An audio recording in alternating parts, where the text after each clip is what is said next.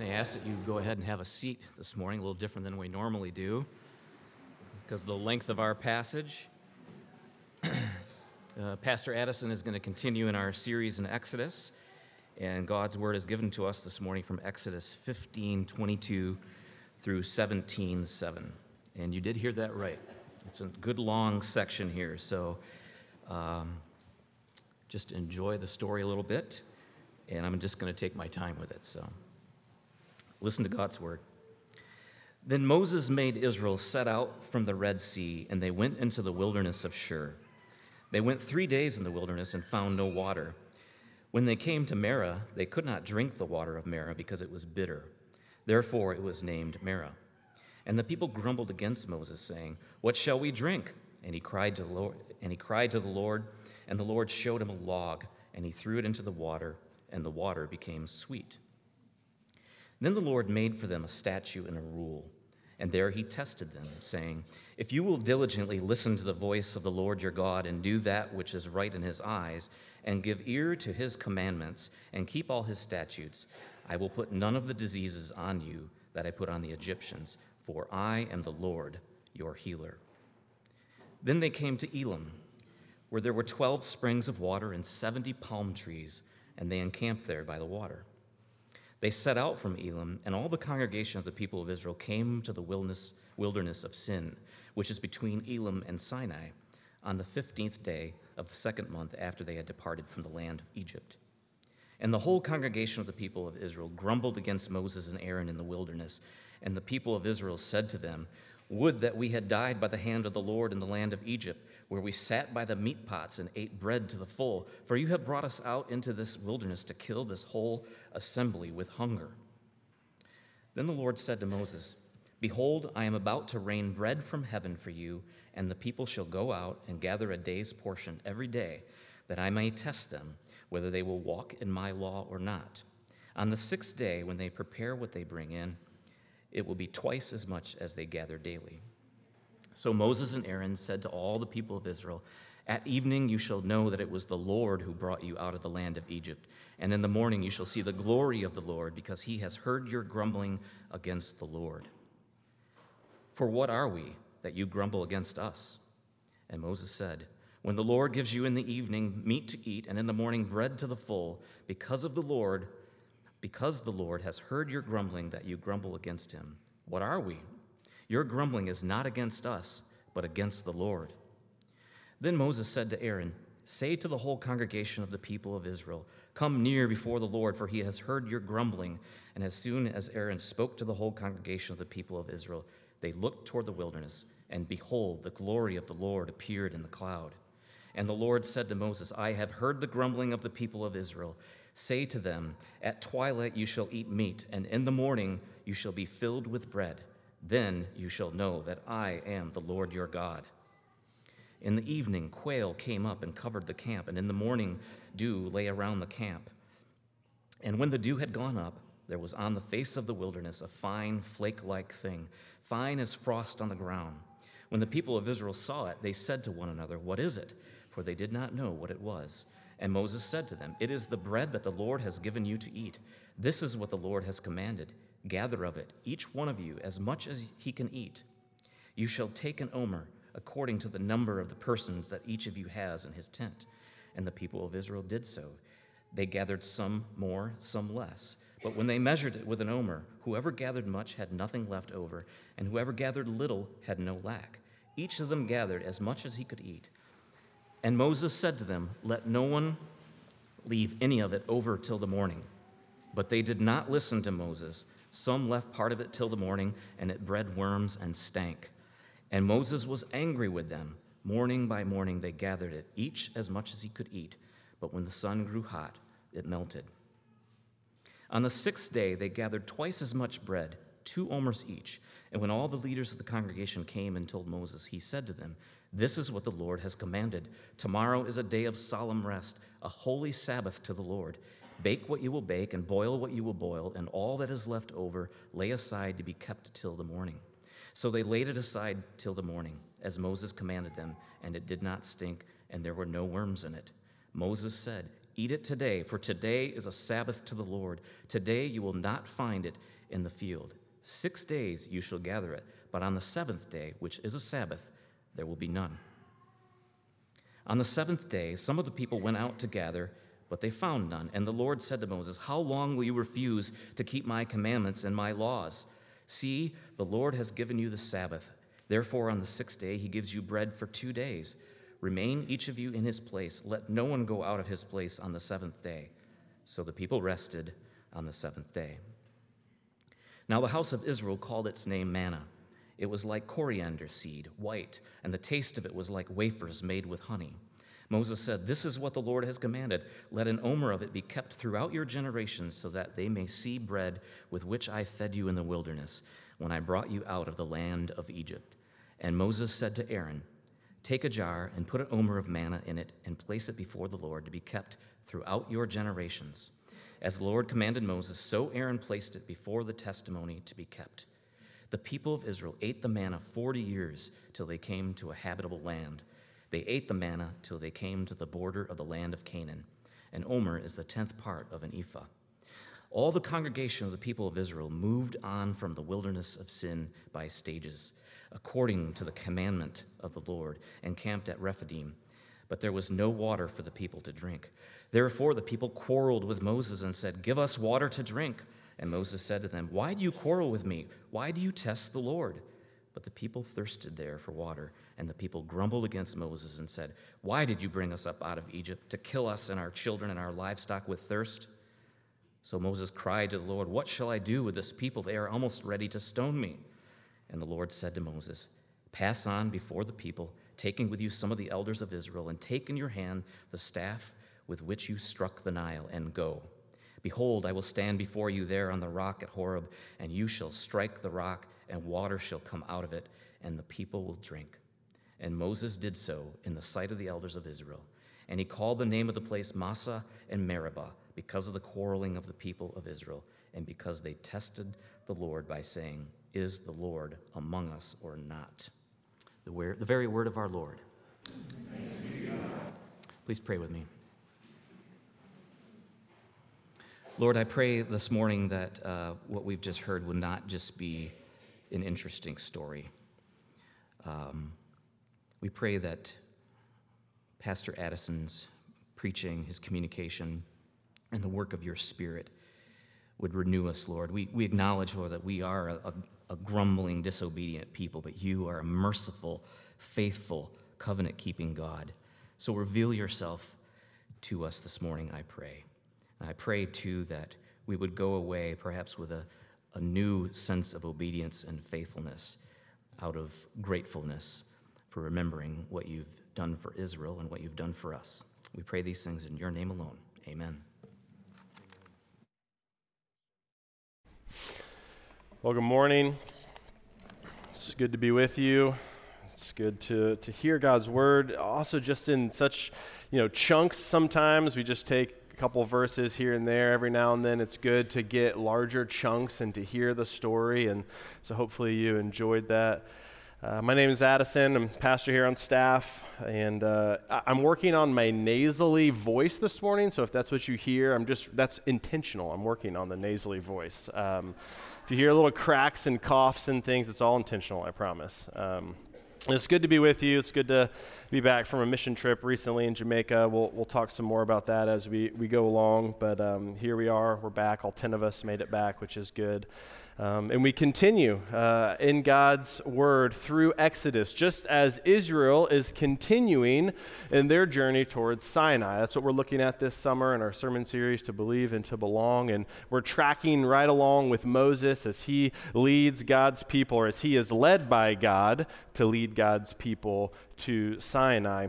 And last week, Pastor Andrew looked at how uh, they made it through the Red Sea, how God miraculously parted the seas for them so that they could escape from Pharaoh as he had changed his mind uh, about letting them go and letting them worship in the wilderness, which is what they wanted. They wanted to worship in the wilderness. And so here we come. We're in the wilderness. And what do we get? Grumbling. Grumbling, complaints. They've been delivered but all they can remember is how good it was in Egypt. They've been liberated from slavery. They've been set free. They are now free people. They're Israel. Yet they want the meat pots that they sat around in Egypt. They don't remember that God promises to be with them, and so they grumble about not having water and food and then water again.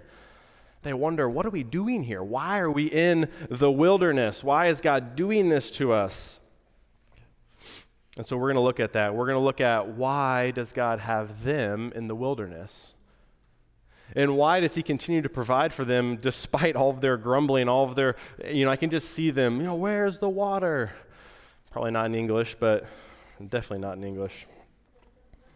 You know, but God has delivered them, right? He's delivered them from bondage and oppression to freedom, dignity, sonship. This all is happening through the Exodus. He's done this through a mediator. That's who Moses is. Pastor Andrew mentioned that last week. Moses is the mediator. That's why the Israelites keep coming back to Moses and Aaron and say, Where is our stuff? Because they know Moses speaks on behalf of God. And God's called him to do it, and you see Moses being very faithful to that calling. And this deliverance has also created a lasting relationship. You see, now they can be God's people, and that relationship is kindled. He is leading them through. And this is true. All these things are true for us as well. So, God, as He is keeping His covenant with Abraham during this time, see, we don't have the Mosaic covenant yet. They're headed there, they're getting there. They're giving them a name and numbers and a process. But he's doing this all through the wilderness, and the wilderness will do things to you. The wilderness will really mess with you. I mentioned in the Friday letter, you know, think more arid, dry desert. Don't think Huron Manistee National Park when you think wilderness. We've got some senior high folks camping up in the UP this week. That's not the type of wilderness that Israel was in. They were in a very different wilderness. You see, but they didn't sound like people who had been delivered, do they? They don't sound like people who have been set free from their slavery. Instead, they sound like people who are still in bondage, who are still needy. See, but often I don't sound like I've been delivered either. You know, one thing that really irks me is when I'm driving and someone takes that little bit of space in front of my car and they just kind of like zoom in and get right in front of me if you knew the thoughts that are going on my mind, you would wonder if I was delivered from my sin. or a slurping of cereal and soup, spaghetti, those things just like get at me. I could give you a list. You can go talk to my wife, Lynette, and bring some popcorn because she'll give you a list of the ways I don't look delivered. But maybe you can resonate with that as well. Maybe you wonder sometimes the way you act. Is this really how I should be acting? Do I really act as someone who's been brought through, who's been delivered, who's been liberated from their sin? You know, as we see Israel responding to their situation in the wilderness, I think you and I can totally track with where they're at. And that's why this passage is so wonderful for us this morning. Because the wilderness does things to you. And we find ourselves in the wilderness at times, don't we? So, a quick sort of clarification of what I mean by wilderness, because I'm going to keep referring to this time and time again how you and I find ourselves in, in seasons of wilderness. You think about this place was a harsh place, dry. You know, they're obviously complaining about food and water, so there's not lots of sustenance for them there. This is agricultural people as well, so they, they really need that stuff. They know how to till the ground, how to find those things, but they're in a place where it's not provided for them. And you and I find ourselves in places like that. Probably not so much arid, dry places where there's not lots of food and water. We have that abundantly. But rather, we find ourselves in harsh places, places where we don't know what to do or where to look. Maybe it's circumstantial. Maybe jobs have changed, family members have passed. Maybe there's relational conflict within your marriage or your family or with your kids. Maybe your kids have grown up and the way that they have grown up has really changed and you no longer have as much control over them as you think you do. Speaking as a father of a four and two year old, I don't feel like I have any control over them now, let alone in the future. But that's what I mean by wilderness. We all find ourselves in places like that. And I may not have spoken to your specific situation, but I know you can go there in your mind's eye. See, that God brings us through times in the wilderness, just like He has brought Israel through times in the wilderness. And in the wilderness, God wants to teach us something. He wants to teach us, like He's teaching Israel, how to rely on Him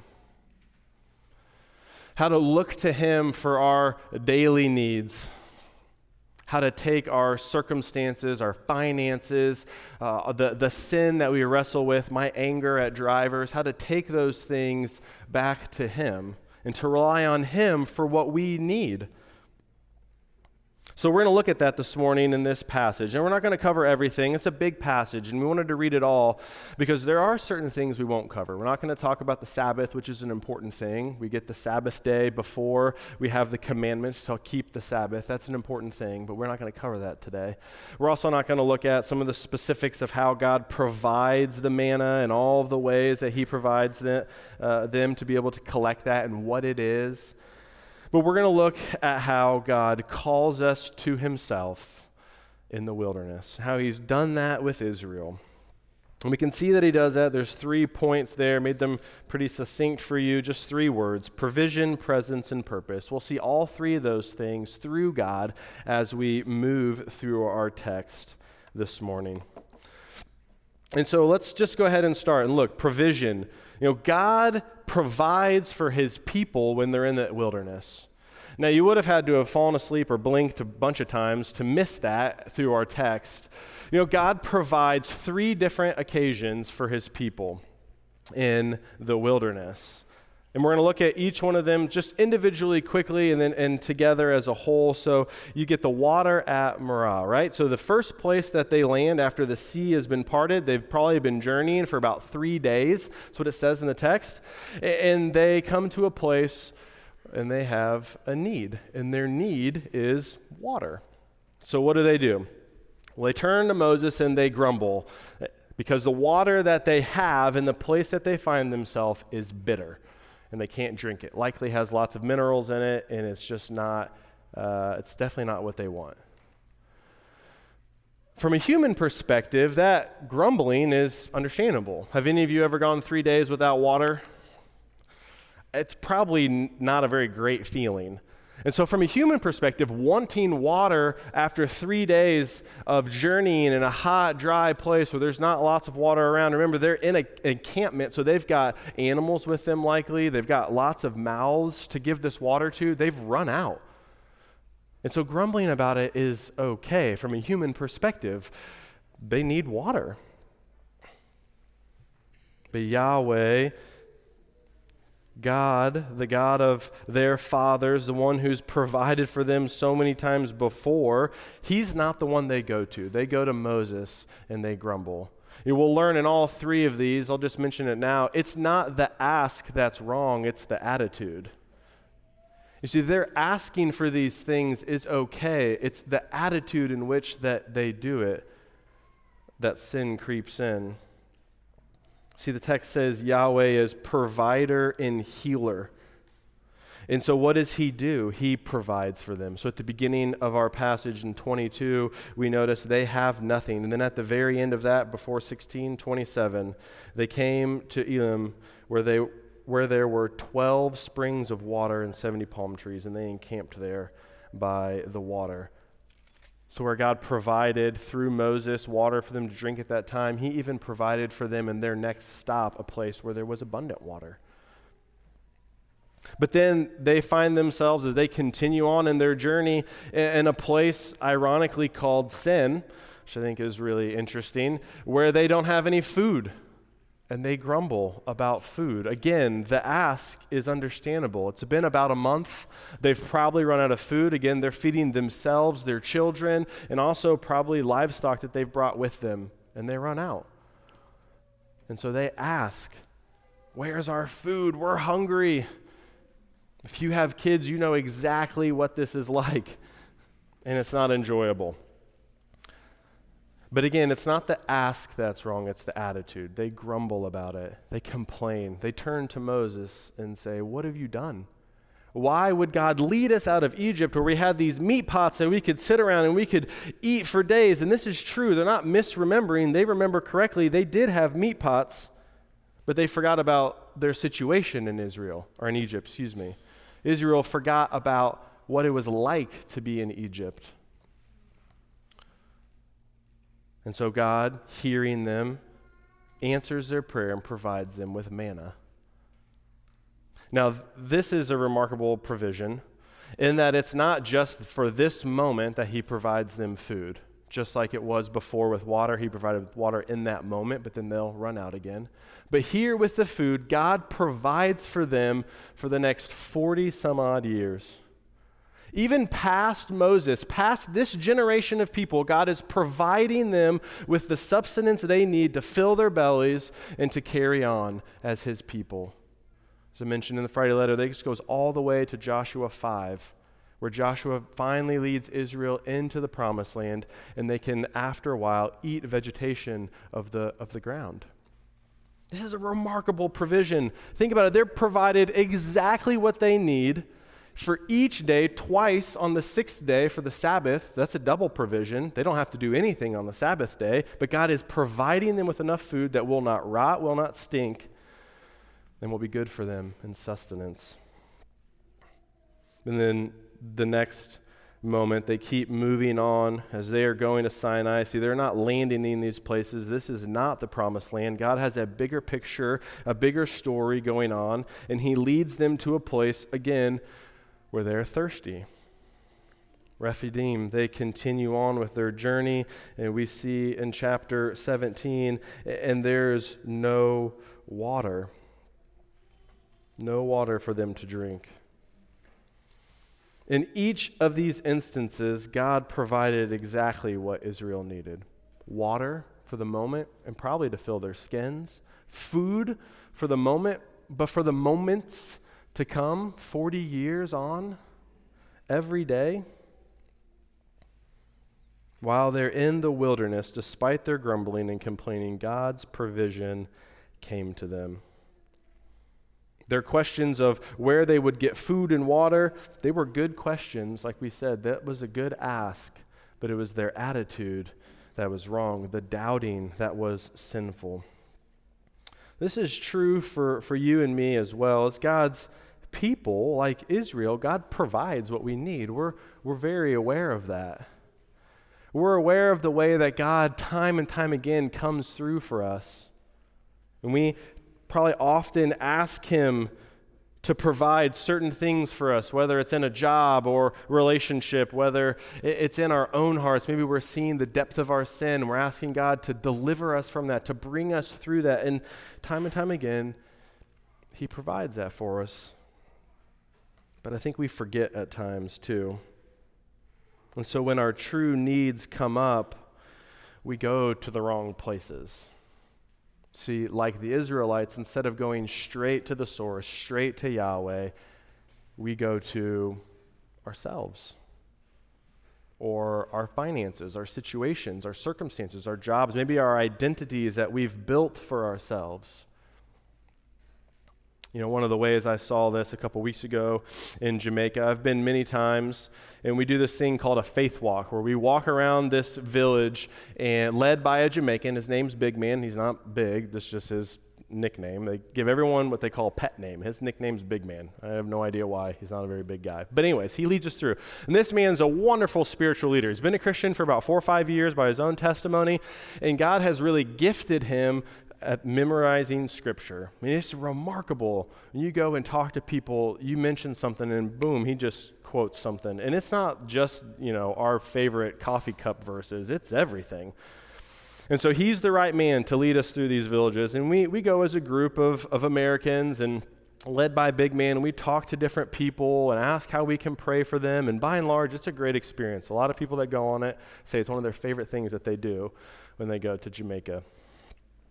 But I notice in some of the Jamaicans over the years, a, lot of the answers you get when big man asks, What's your biggest need? I think The number one response is a financial breakthrough. Now, I don't want to seem like an uncaring, unsympathetic person, and I totally am, and I understand how money would help a lot of their circumstances and situations. But there is a culture in Jamaica, and I've learned this over time as I've gone, that money equals an out. Like I can get out of whatever I find myself in if I just got a few thousand dollars. And if you ever visit Jamaica, you can see how that doesn't work when you drive by, even on the coast. You look up in the hills, you see half finished houses and the vegetation has grown up. It's because that person thought that I just got $5,000. I'm going to start building a big house. But then they ran out of money and they can't complete it. And this is true in the village where we're at, as well as in some of the, the wealthier places. And again, I don't want to seem unsympathetic. I do know that there are Jamaicans that take that money and they do things like provide food for their family and buy a manageable house and, and get themselves out of debt, pay for medical bills. But they're looking to money to solve every problem. Well, you don't have to go to Jamaica to see that as true. We can just look around and know if that's true in our own lives as well. We look to other things to provide for us what only God can provide for us. See, time and time again, God provides exactly what Israel needs, exactly what we need. And it's not just He wants us to have these tangible things, but He wants these tangible things to be a sign for us to see where they come from. James, the Father of lights, is the one who gives every good gift. It's not the gift that God wants us to enjoy, but Himself. He wants us to enjoy Himself as the good provider. He wants us to see that He is what we need, not these things, not money, not bread, not water, not an identity, but God, but Himself. He says, I am enough. he says it over and over and over again in different ways. Think about Luke 12. You got the rich fool, right? I love that they call him the rich fool right from the beginning. You know, this is something for us to, our ears should perk up. I need to learn about this man's situation. So, like Israel, this man was very short sighted. He thought that his material possessions would provide him exactly what he needed comfort, pleasure, and salvation. But, you know, the mortality rate is one to one. For every one person, there is one death. And those things, as Job said, naked I come, naked I will return, they don't go with us. They don't provide us salvation. They don't provide us the ultimate comfort and pleasure. See, but God does. And He promises that provision for us. He promises that I, He will give Himself to us and He will also meet all our other needs as well when we submit and press into Him. Which is exactly the next thing that we learn in Exodus, in this part of Exodus, about God that He's with them, that His presence is there. So He provides for them and He's with them. And this has been true throughout Exodus. God has always been with His people. Ever since He appeared to Moses and called him in Exodus 2 to lead Israel out of Egypt and into the promised land, He has been there all along the way. He appeared to Moses in Exodus 3 in the burning bush. He was giving Moses the commands and, and the way to do this in Exodus 4, talking with Aaron and Moses. He's helping them understand. He's making his presence known, how they're going to talk with Pharaoh. Even in the plagues, God is making his presence known to the Egyptians and the Israelites.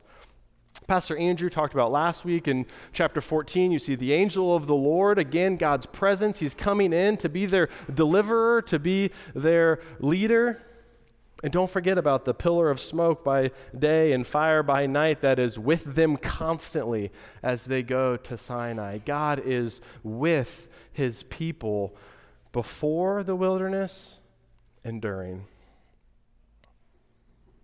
But, but we learn a special, there's a really, I think, unique uh, occurrence of God's presence in chapter 16. Did you catch it when we were reading? We can start at chapter 16, verse 9. Then Moses said to Aaron, Say to the whole congregation of the people of Israel, Come near before the Lord, for he has heard your grumbling. And as soon as Aaron spoke to the whole congregation of the people of Israel, so you think Aaron's speaking to the congregation, they're looking at Aaron, and then all of a sudden it says what? They looked toward the wilderness. So their eye was turned they looked toward the wilderness, and behold, the glory of the Lord appeared in the cloud. And then the Lord spoke to Moses I've heard the grumbling of the people of Israel. Say to them, At twilight you shall eat meat, in the morning you shall be filled with bread. His presence is made known in a spectacular way to Israel to remind them amidst their grumbling, to remind them, amidst the, the neediness of who they are, that He is there with them, that He will not leave them nor forsake them, that He will walk with them, He will lead them to Sinai. So we think about uh, our times in the wilderness. We have to remember that God is with us. He has promised, just like He promised to Israel, just like He made Himself known to them, He makes Himself known to us as well. You see, we have a powerful deliverer. He never leaves our side, and he reassures us of that. I was trying to think of the best way to illustrate this point. I think there's a lot of good ways, but I was thinking of, uh, you know, before GPS, so some of us that's like completely out of the realm of thought before MapQuest, before all those things, you're trying to get somewhere, right? Say you're trying to go from Chicago to Traverse City just to make a long journey, right? and you stop at a gas station and you ask the gas attendant, hey man, can you help me figure out how to get to Traverse City? And this guy knows exactly where you're going. He says, all right, here's what you need to do. You need to leave the gas station, get on the highway, take a left, and go for like, you know, 30 or 40 miles. And then you're going to take another left and you're going to go north for a long, long time. But there's going to be a point when you need to go left again, and you're going to go left. And once you go left, you're going to go right, and you're going to go north for just a little bit further, and you're going to make your way to Traverse City. Got it? you're not going to feel very confident, are you? I mean, this guy knows where you're going, he knows the turns you need to make. You know what make you feel really confident is if he said instead, Yes, I know where you're going. Make room. I'm going to jump in. I'm going to take you there. I'll show you how to get to Traverse City instead of tell you how to get to Traverse City. See, that's what it's like for you and me to have a God who says, I will never leave you nor forsake you. I'm with you all the way. As you walk in this life, as you're working out your faith in fear and trembling, as you're working out your salvation, I am there with you. And I'm going to lead you. I'm going to be with you no matter what happens in the high moments and in those moments where you find yourself in the wilderness like Israel. I tell you what, that changes things. That changes things when the God who has made everything, is the sustainer of everything, holds all things together, says, I'll be with you. That changes everything. Think about John 15, one of my favorite chapters in the Bible, when Jesus is talking to his disciples. He said, Abide with me and I with you.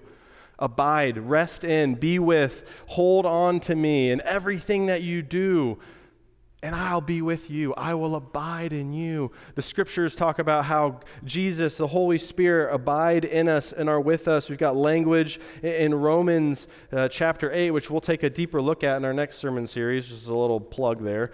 Um, talks about how the Spirit's in us. That though we are dead, we're now alive because the Spirit is with us, because God promises to be present with us. And something amazing happens when that presence is made. It flips, it changes who we are. You know, instead of isolating or drawing back, instead of just being consumed with ourselves, Christ in us allows us to live a life for and with other people.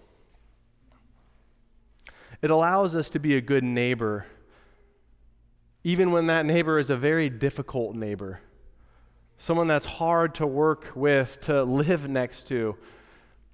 Because we remember that God once counted us as enemies, but now we're not. He's brought us from darkness to light. we've been shifted from the kingdom of darkness to the kingdom of light. He loved us even when we were like enemies to him. So therefore, now Christ in us allows us to love those that seem like enemies to us. It allows us to be good husbands, to be good spouses, so wives as well, because we can love our spouses, putting their needs before ours, like Christ put our needs before His, dying on the cross for us. We can consider them equal as opposed to jockeying for position, I'm right, you're wrong, sort of living. See, the gospel in us, Christ in us, changes the way that we view people, helps us to be better employees and then even better bosses because we realize that it's, it's not our work that defines us. It's not our, our work that we're trying to, to do better at, to, to earn our own salvation, but rather we're free to glorify God through our work. There's lots of ways to do that. There's lots of ways to glorify God through your work. See, Jesus in us, when He's called us to Himself, He's equipped us to be better husbands, wives, neighbors, employees, friends. Because we've been moved from the kingdom of darkness to the kingdom of light. It's language from Ephesians 1. We can pursue relationships in the way they're meant to be pursued because we have God's presence with us. So in the wilderness, we see that God promises to provide for us. He promises to be with us like he did in Israel. And the last point, as we look to wrap this up, is the purpose. So God has a purpose for the wilderness. Pastor Andrew alluded to this last week. You, know, he didn't have to take them through the wilderness. They didn't have to go this way. This wasn't really the quickest way to get where they were going, but it was the right way it was the right way to get Israel where they needed to be. And so often we find ourselves asking the question in times of wilderness wandering why? Why am I here? What is the purpose of this? Why take me this direction? Why not give me the short direction? Why bring us through these times? I know I ask that question at times. I'm sure you have asked that question at different times in your own life as well. You know, haven't we been delivered? Haven't, hasn't liberation happened? We've been set free. Why am I being dragged over the coals at times? Well, we see that God provides answers for us in the text.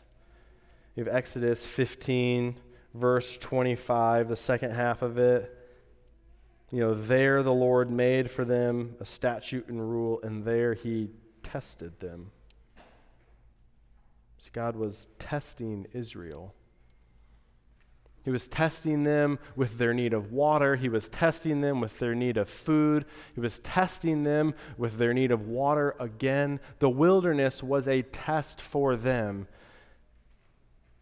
What was the test? Well, the test, like I alluded to earlier, was will Israel, will God's chosen people look to him for their needs, or will they look elsewhere?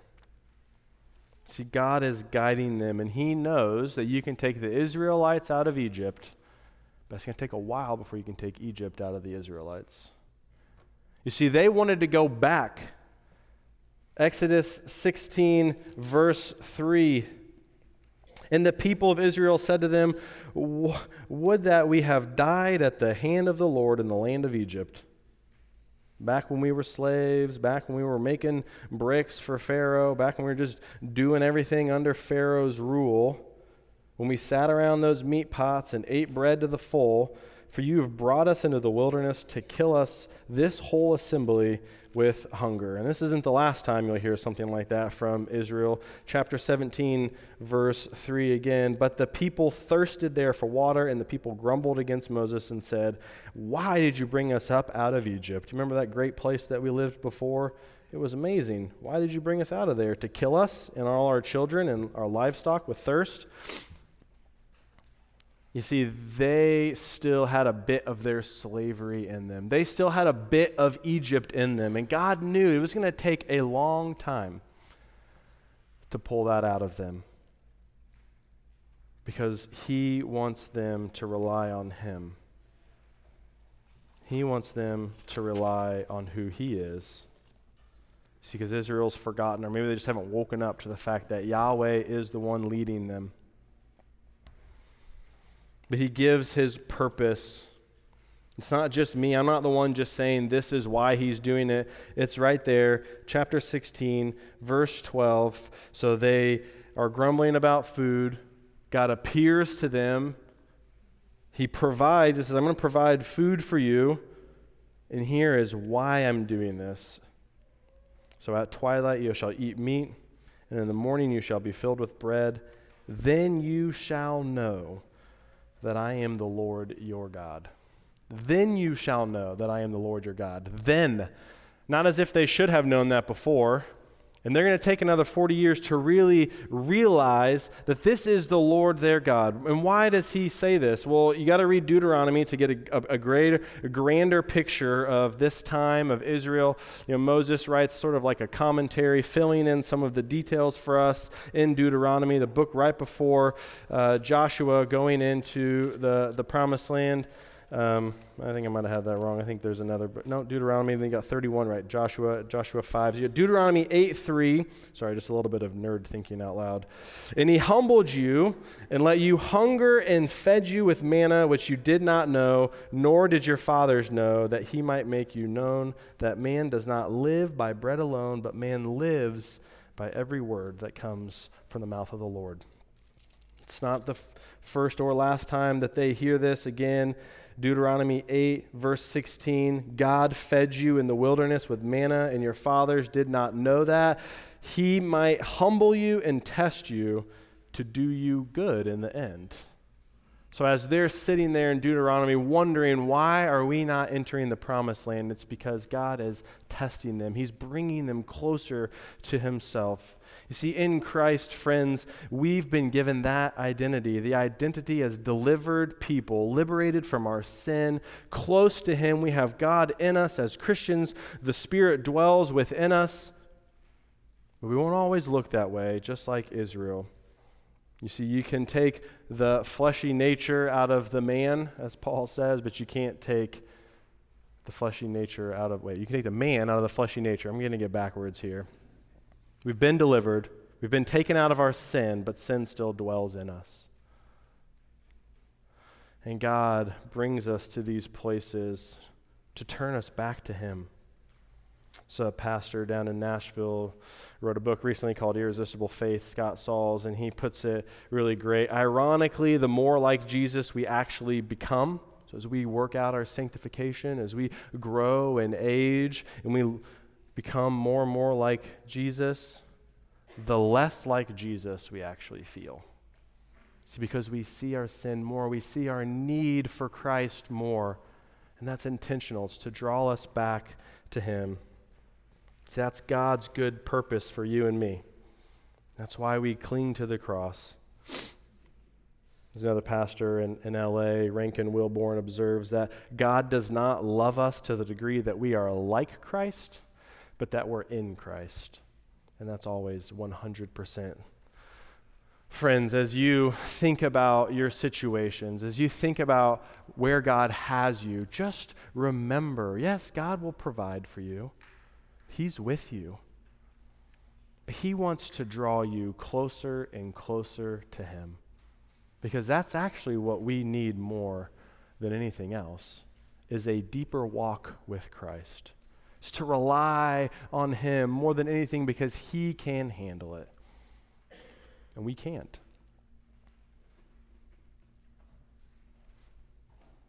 So will you rely and rest on Jesus when you're in or when you're not in the wilderness?